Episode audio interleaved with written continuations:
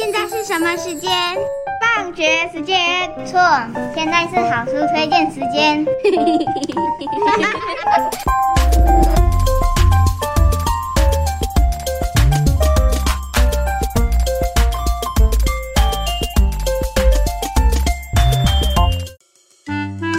东东，你有看上礼拜同学提到的那本书《我们制造的垃圾》吗？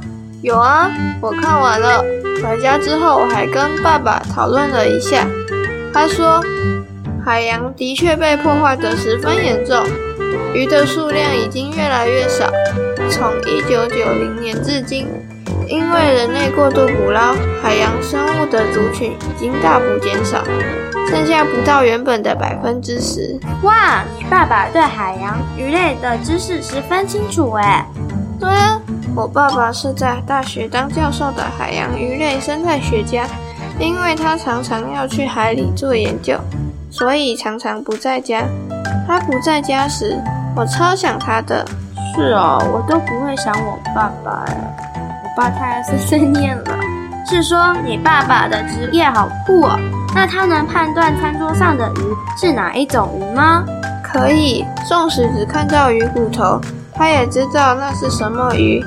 从鱼的骨头到鳞片，由里到外，从头到尾，他都知道。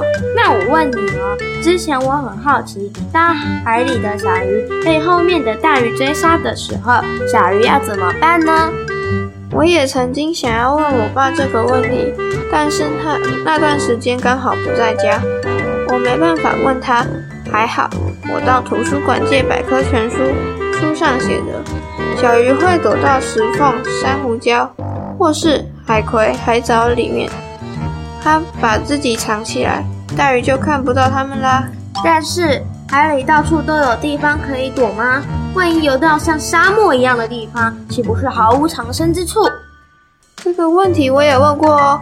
后来我爸带我去海边，有艘船上放满了正四方体的水泥框，里面有很多洞洞，你知道是什么吗？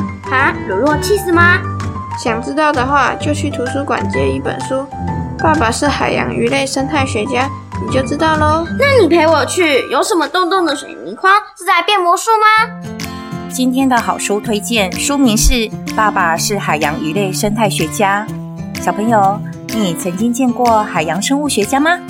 这本书的作者是张东君，也就是将 P P 侦探从日文翻译成中文的作家哦。